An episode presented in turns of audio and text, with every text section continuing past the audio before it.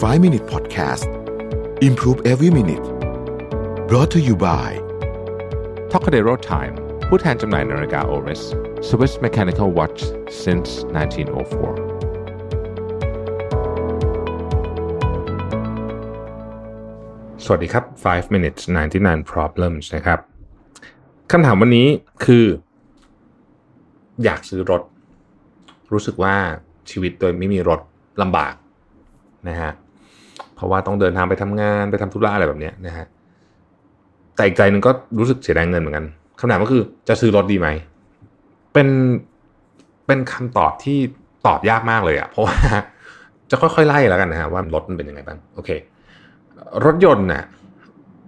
โดยปกตินะครับคำว่าโดยปกติก็คือส่วนใหญ่นะฮะซื้อมาปุ๊บมูลค่ามันจะลดลงไปเรื่อยๆนะครับเพราะฉะนั้นไม่เรียกว่ามันเป็น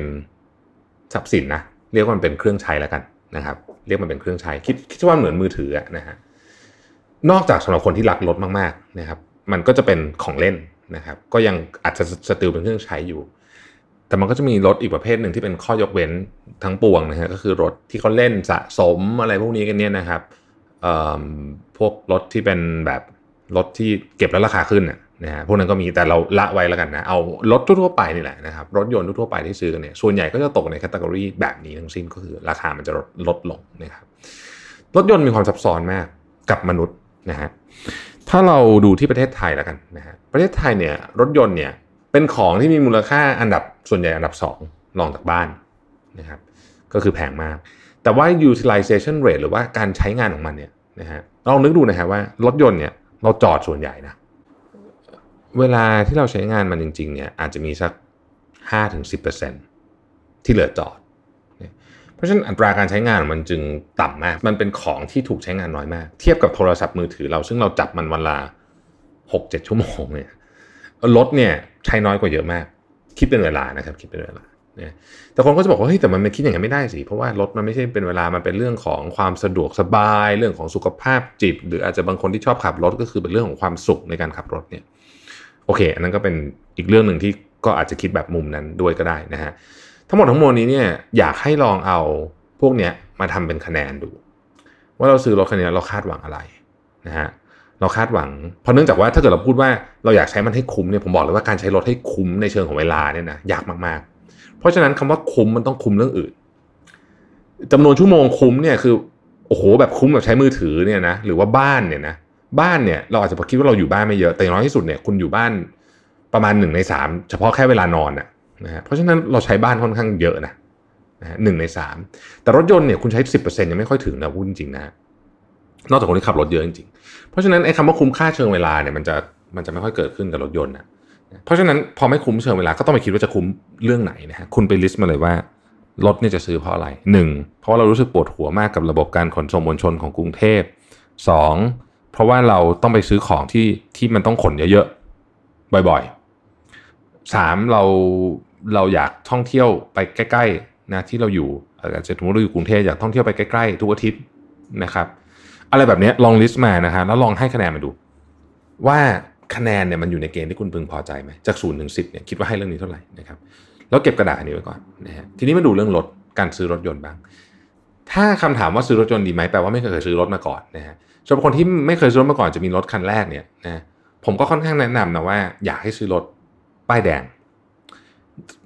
โดยเฉพาะถ้าจะผ่อนด้วยนะครับ ถ้าจะผ่อนด้วยเนี่ยอยากให้ซื้อรถป้ายแดงเหตุผลเพราะว่า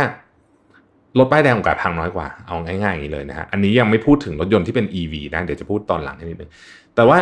รถรถป้ายแดงเนี่ยนะครับ มันนอกจากค่าผ่อนแล้วเนี่ยนะฮะมันก็จะมีค่าดูแลรักษา ค่าน้ำมัน ค่าเปลี่ยนยางรถนะครับ ค่าประกัน ต่างๆนานาพวกนี้ต้องคำนวณมาให้หมดนะฮะแล้วก็เนื่องจากรถเนี่ยอย่างที่บอกคิดความคุ้มค่าเป็นชั่วโมงเนี่ยไม่ได้ เพราะฉะนั้นเราต้องมาดูจริงๆว่าเราผ่อนเราไม่เหนื่อยจริงเปล่าแล้วไอ้เงินที่จะใช้ผ่อนต่อเดือนสมมติหนึ่งหมื่นบาทเนี่ยไปคิดคำนวณกับความสุขไอ้กระดาษใบแรกที่เราเขียนไว้เนี่ยความคุ้มเรื่องไม่ต้องเบียดเสียดกับใครไม่ต้องจะขนของอยากจะไปเที่ยวบ่อยๆเนี่ยคุ้มไหม คุณคนเดียวเท่านั้นเองที่จะตอบได้ว่าคุ้มหรือไม่คุ้มเพราะคนอื่นจะสมการไม่เหมือนกันนะครับ อันนี้ก็เป็นวิธีที่ผมเสนอแล้วกันนะนะฮะเรื่องอื่นๆมันก็ไม่ได้มีอะไร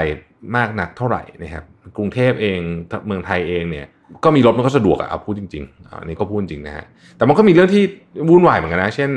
ที่จอดรถกรุงเทพเนี่ยเป็นเมืองที่มีปัญหาที่จอดรถมากๆนะครับบางทีเนี่ยใช้เวลาครึ่งชั่วโมงในการหาที่จอดรถนะ หลายครั้งเนี่ยเวลาสมมุติว่าเราบอกว่า เออจะไปที่เนี่ยนั่งขึ้นรถไฟใต้ดินไปดีไหมสมมตินะแต่ไม่ว่าอยากขับรถไปนะฮะขับรถไปบางทีเนี่ย มันไม่ได้นานแค่รถติดนะมันไปเจอที่จอดรถอีกครึ่งชั่วโมงบางคนก็บางคนก็อารมณ์เสียกับเรื่องพวกนี้ได้ แต่ทั้งหมดทั้งมวลก็ลองคิดดูแล้วกันมันคุ้มค่าไหมทีนี้ถามท้ายนิดหนึ่งมีคนปรึกษาผมกันว่า ช่วงนี้ควรซื้อรถหรือเปล่านะครับ ถ้าถามผมเนี่ยนะถ้าสมมติมีรถอยู่แล้ว แล้วก็ยังไม่ได้เดือดร้อนอะไรมากเนี่ยนะ ผมจะรอดูนิดหนึ่งเพราะผมมีความรู้สึกว่าการเปลี่ยนแปลงของตลาดรถไฟฟ้าเนี่ยมันจะเร็วมาก แล้วกฎมงกฎหมายเรื่องภาษีต่างๆ ที่จะมาช่วย subsidize เนี่ยผมว่ามันจะออกมาในเร็ววันนี้มาก ส่วนหนึ่งเพราะว่ารัฐบาลเองรู้ว่านี่คืออนาคต แล้วก็อาจจะอยากกระตุ้นเศรษฐกิจด้วยการทำให้รถ EV มันเกิดเร็วขึ้นในบ้านเรา แล้วมันก็จะรวมถึงว่ามันจะเป็นฐานการผลิตส่งออกไปที่นู่นที่นี่ด้วยเนี่ยคือถ้าไม่รีบมากเนี่ยนะฮะน่าสนใจเพราะว่า EV เนี่ยจะเป็นอีกรูปแบบหนึ่งเลยของรถยนต์ จะเป็นอีกรูปแบบหนึ่งเลยของรถยนต์นะครับมันเป็นช่วงเปลี่ยนผ่านของเทคโนโลยีที่อยู่กับเรามาเป็นร้อยปีนะรถยนต์นี่อยู่กับเรามาเป็นร้อยปีนะฮะเพราะฉะนั้นเนี่ยนี่การเปลี่ยนผ่านครั้งใหญ่เข้าไปสู่ EV